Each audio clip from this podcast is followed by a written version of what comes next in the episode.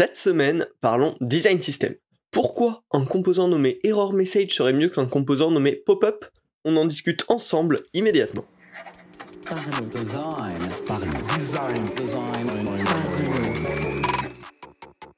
Pour la troisième saison d'affilée, The Kakatos Theory accompagne Parlons Design et vous propose son académie pour se former au design avec les meilleurs experts.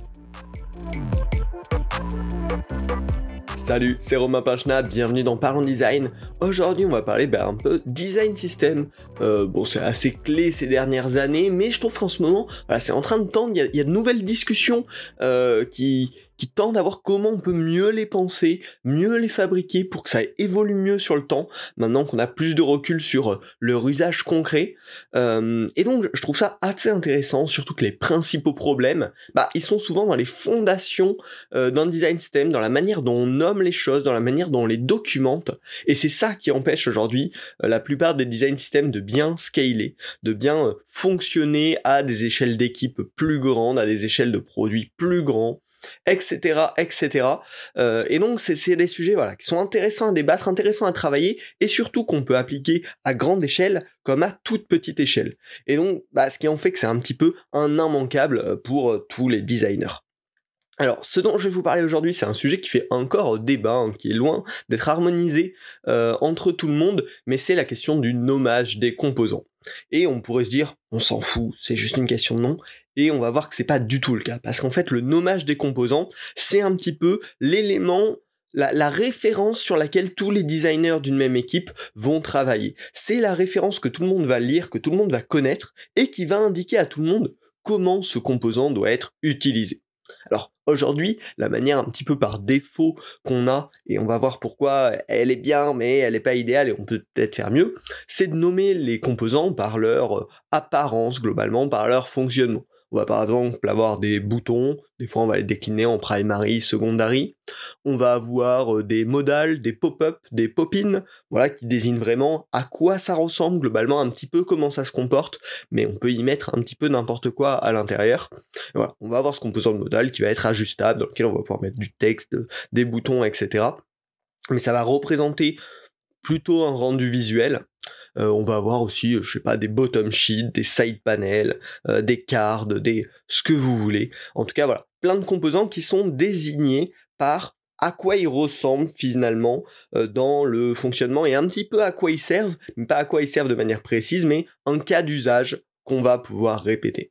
Alors, ça a plein d'avantages de nommer nos composants comme ça. Déjà, ça permet d'harmoniser le langage entre les équipes, parce que bah une modale, y a chaque designer va avoir un petit peu sa petite version, sa petite variante, alors qu'il y a pourtant à peu près une définition commune.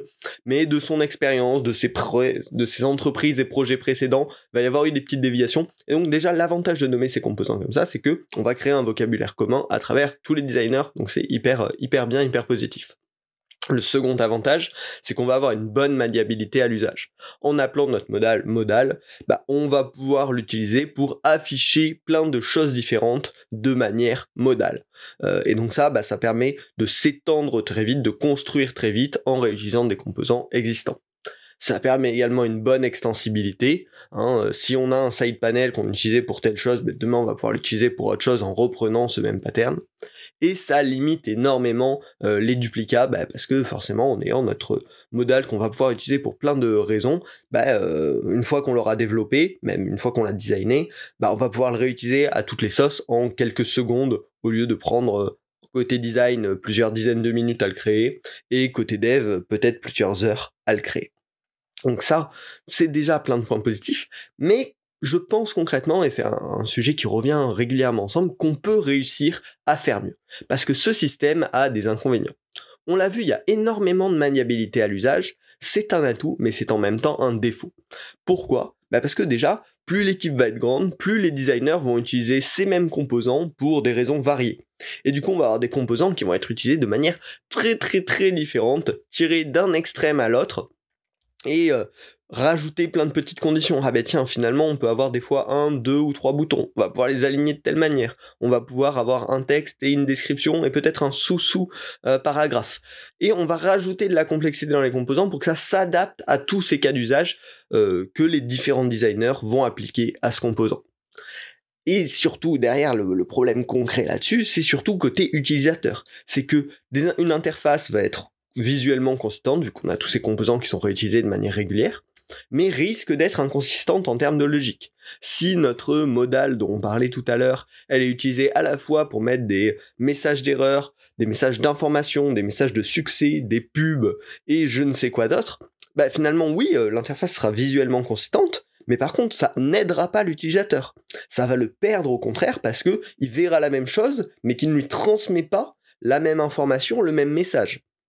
Et donc finalement, en voulant harmoniser notre expérience, on a créé du trouble chez l'utilisateur parce qu'on a harmonisé des trucs qu'il n'aurait pas fallu harmoniser. Alors, des exemples un petit peu concrets pour ça, hein, c'est bah, si on prend cette question de modal, on peut l'utiliser pour afficher une erreur, pour afficher une information neutre, pour afficher un succès. Bah, c'est pas du tout la même chose et on veut pas mettre l'utilisateur dans la même émotion en fonction de ces trois messages d'erreur, de ces trois messages d'information parce que bah, tout simplement, ça n'a pas le même impact. Il y en a qui sont positifs, d'autres qui sont négatifs, d'autres qui sont juste informatifs, neutres. Et donc, on veut pas faire la même chose. Pareil, imaginons qu'on a un composant de side panel, donc de panneau latéral qui vient se mettre sur l'interface. Bah, on va pouvoir l'utiliser pour afficher euh, des infos complémentaires, pour éditer les informations d'un objet en particulier, pour euh, y mettre une barre d'outils. Et donc pareil, si on fait tous ces usages avec ce même composant qui a la même tête, le même mouvement, le même comportement, et que c'est jamais la même chose, l'utilisateur quand il va voir un side panel s'ouvrir, bah, il va pas pouvoir prédire qu'est-ce qui lui arrive. Et du coup, bah, ça va créer une expérience inconsistante, même si visuellement elle est consistante. Parce que le comportement qu'il attend, l'utilisateur ne peut pas le prédire en fonction de l'élément visuel qui apparaît. Et donc ça, bah, c'est vraiment un problème ça crée au niveau global de l'incohérence et euh, ça rend les choses moins reconnaissables pour l'utilisateur, ça rend l'interface imprévisible à l'usage, et en plus de ça, côté euh, nous designers, ça va rendre l'évolution des design systems de plus en plus complexe, car on va créer bah, plein, plein de contraintes hyper variées à ces composants qu'on utilise pour plein plein plein plein de choses différentes, et donc si on veut le faire évoluer, on va devoir prendre en compte toutes ces contraintes extrêmement variées, potentiellement des fois en opposition, pour le faire évoluer. Et en fait, on rend notre design system finalement statique, bloqué dans un état particulier, parce que ça devient trop compliqué de le faire évoluer sur le long terme. Mais bien sûr, je vous rassure, il y a une solution pour tout ça. C'est ce que j'aime bien appeler les purpose-based components. L'idée, c'est de se détacher du fait de créer euh, le minimum de composants euh, pour les réutiliser au maximum et donc créer des composants très génériques comme on l'a vu, et plutôt de créer un composant par objectif ou comportement. Au lieu d'avoir une modale, par exemple, euh, qui touche à tout et qu'on va pouvoir utiliser pour plein de cas d'usage, on va en créer, on va créer trois composants différents. On va créer un information message, qui permet de délivrer une information neutre avec une seule action de sortie possible. On va créer un error message pour délivrer une erreur en réponse d'une action utilisateur avec 1 à 3 actions de sortie possibles. Et on va créer un success message pour délivrer un succès en réponse d'une action utilisateur avec 1 à 2 actions de sortie possibles.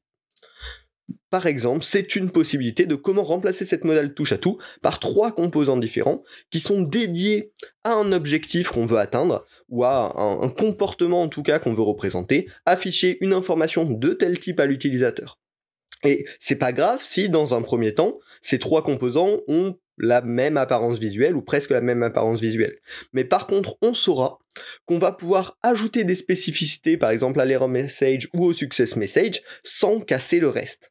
Et surtout, on va pouvoir les faire évoluer indépendamment, vu qu'en concrètement pour l'utilisateur ce sont des éléments indépendants. Hein. Un succès n'est pas une erreur, et donc euh, bah, ça a le droit d'être différent, on va dire, en termes d'interface. Et donc finalement, on vient résoudre ça, certes en créant un petit peu plus de composants différents, mais en créant des composants beaucoup plus précis qui répondent à un objectif utilisateur et qui répondent pas à un besoin designer. Et finalement, euh, ça, ça en devient assez logique, c'est-à-dire qu'on a énormément parlé du X pendant euh, voilà une longue période, et avec cet aspect de design system, on l'a un petit peu oublié. On l'a pensé de faire un design system pour les designers et pour les développeurs. Ce qui est important, certes, c'est un gros objectif d'accélérer les pratiques, euh, d'accélérer le, processus de création, mais pour autant, on ne doit pas oublier notre utilisateur derrière. Et finalement, c'est ce qu'on a fait en oubliant l'objectif d'un composant. Et en repensant ça dans le bon ordre, un composant doit correspondre à un objectif, à un comportement, eh ben on vient recréer ce sens où oui, on a le droit de différencier des éléments qui se ressemblent un petit peu visuellement, parce que pour l'utilisateur, c'est pas la même chose. Euh, donc il y a plein de bonnes pratiques qui tournent autour de ça, que vous allez pouvoir appliquer si, euh, si je vous ai un petit peu convaincu, si ça vous semble un, sujet intéressant, une façon de faire intéressante. Déjà, la première bonne pratique, c'est d'arrêter de penser en par défaut le nom du composant reflète la forme physique. Non. Le nom du composant euh, doit refléter son à quoi il sert qu'est-ce qu'on va transmettre avec ce composant. Et ça, ça donne vraiment cette possibilité de le faire évoluer à l'avenir, de faire évoluer même sa forme. Hein. Peut-être ce qui avait avant la forme d'une modale, demain n'aura plus la forme d'une modale parce que euh, pour certains besoins, vous êtes rendu compte c'est plus la forme adaptée, bah, ce sera pas un souci parce qu'en fait, euh, tous les gens qui ont l'habitude d'utiliser ce composant continueront de l'utiliser, juste il y aura une forme différente, mais il représentera le sens qu'on voulait représenter depuis le début, donc ça apportera une super cohérence. Euh, et en plus, ça permettra que chaque designer l'utilise de la même manière. Euh, le risque, voilà, avec des composants trop génériques comme une modale, c'est que concrètement, tout le monde l'utilise à sa sauce. Euh, et donc, avec un information message, un error message un success message, pour reprendre cet exemple-là, bah, on est sûr que tous les designers vont l'utiliser de la même manière. Si un designer utilise un success message pour afficher une erreur, bon, bah, il n'y aura pas débat pour dire c'est pas le bon composant, il faut utiliser l'autre, parce que son nom l'indique littéralement. L'idée, c'est aussi pour compléter ça, parce que le nom c'est chouette, mais c'est quelques mots, quelques caractères, c'est d'avoir dans la documentation des composants un purpose euh, synthétique et rédigé. C'est ce que je vous ai lu quand je vous ai présenté mon exemple de modal. C'est faire une petite phrase qui va permettre d'expliquer dans quel contexte on doit utiliser ce composant. À quoi sert ce composant?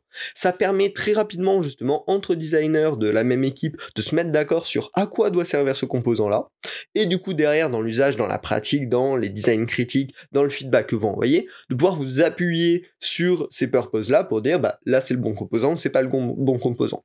Et ça permet aussi euh, à un moment un petit peu de débat de bah, est-ce que ça c'est un nouveau comportement ou pas, de revenir lire ces descriptions-là. Si la description euh, comprend euh, ce, qu'on veut exprimer à ce moment-là, ben, on utilise ce composant-là. Et si on s'aperçoit qu'aucun composant n'est fait pour refléter cet objectif, ce comportement, eh ben on va dire ok, c'est le moment d'en créer un nouveau adapté à cet usage-là précis et de faire évoluer le design system. Et finalement, avec ces bonnes pratiques-là, le composant, ça devient un petit peu euh, à la fois un élément visuel, mais aussi un pattern d'expérience utilisateur de comment je reflète ce type d'information à mon utilisateur. Alors là, je vous l'ai pris avec l'exemple de la modale, hein, pour qu'on ait un exemple qui, nous suive tout le long de ce podcast et que ce soit plus simple à comprendre, mais bien sûr, ça s'applique à énormément de choses. Euh, pareil, quand on parle d'une carte, une carte, c'est hyper générique, hein, ça permet souvent d'afficher, je sais pas, un article, une vidéo, un contenu, plein plein de choses. Eh ben pareil, là on a beaucoup de sens à spécifier, ben ça c'est une carte qui permet d'afficher telle chose, ça c'est une carte qui permet d'afficher telle autre chose, et ça a du sens de les spécifier, parce que pour notre utilisateur ce sera pas la même chose. Donc euh, voilà, je vous, invite vraiment à, réfléchir sur, euh, sur cette pratique-là. Pour moi, ça a été un virage méthodologique, on va dire, euh, plutôt puissant, qui, qui, a, résolu pas mal de problèmes. On l'avait appliqué notamment quand j'étais chez Lydia, sur certains composants du genre, avec bah, plutôt des, bons résultats, où justement on a réussi entre designers à bien s'harmoniser. On avait notamment un composant pour choisir ce qu'on appelait la payment source, donc avec quel compte je vais payer.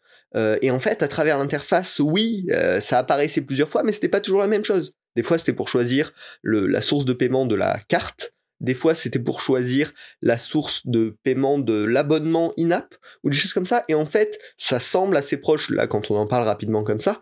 Mais en fait, dans l'interaction côté utilisateur, ce n'est pas du tout la même chose dans, le modèle mental qu'il a de ces choses-là. Et donc, ça n'avait pas de sens de réutiliser le même composant partout parce que c'était pas le même fonctionnement, pas les mêmes besoins non plus d'affichage. Euh, et, donc, euh, bah, on, l'a fait évoluer justement, on l'a spécifié avec ces différents cas d'usage, ce qui a permis de nous harmoniser entre nous et de proposer à nos utilisateurs un modèle mental plus clair à travers l'application. Voilà, il y a encore du chemin à faire hein, sur cette question du, nommage des composants, euh, mais je pense que là on, commence à trouver euh, collectivement un truc intéressant. Donc je vous invite à creuser le sujet, à, le tester de vos côtés. Je suis aussi très preneur de vos feedbacks. Si ce podcast vous a intéressé et que vous voulez plus de news, plus d'actu, plus de propositions, un petit peu de concepts comme ça, je vous invite à vous abonner à ma newsletter qui s'appelle Partage en Design. C'est disponible par mail et par flux RSS. Et en fait, je vous repartage bah, les meilleurs contenus design que je trouve euh, au quotidien, voilà, que je sélectionne à la main, donc n'hésitez pas. Et bien sûr, je vous invite à noter euh, ce podcast Parlons Design sur votre plateforme de podcast préférée, un petit 5 étoiles et un commentaire ça permet de mieux référencer le podcast et surtout, bah, ça m'encourage euh, tout simplement à continuer ces épisodes parce que là on à plus de 260 euh, et quelques épisodes et bah voilà, ça, ça prend du temps, ça prend de l'engagement et donc ça me fait toujours hyper plaisir d'avoir vos retours, ça me motive à continuer. J'espère que ce podcast vous a plu. On se retrouve la semaine prochaine pour un nouvel épisode. Salut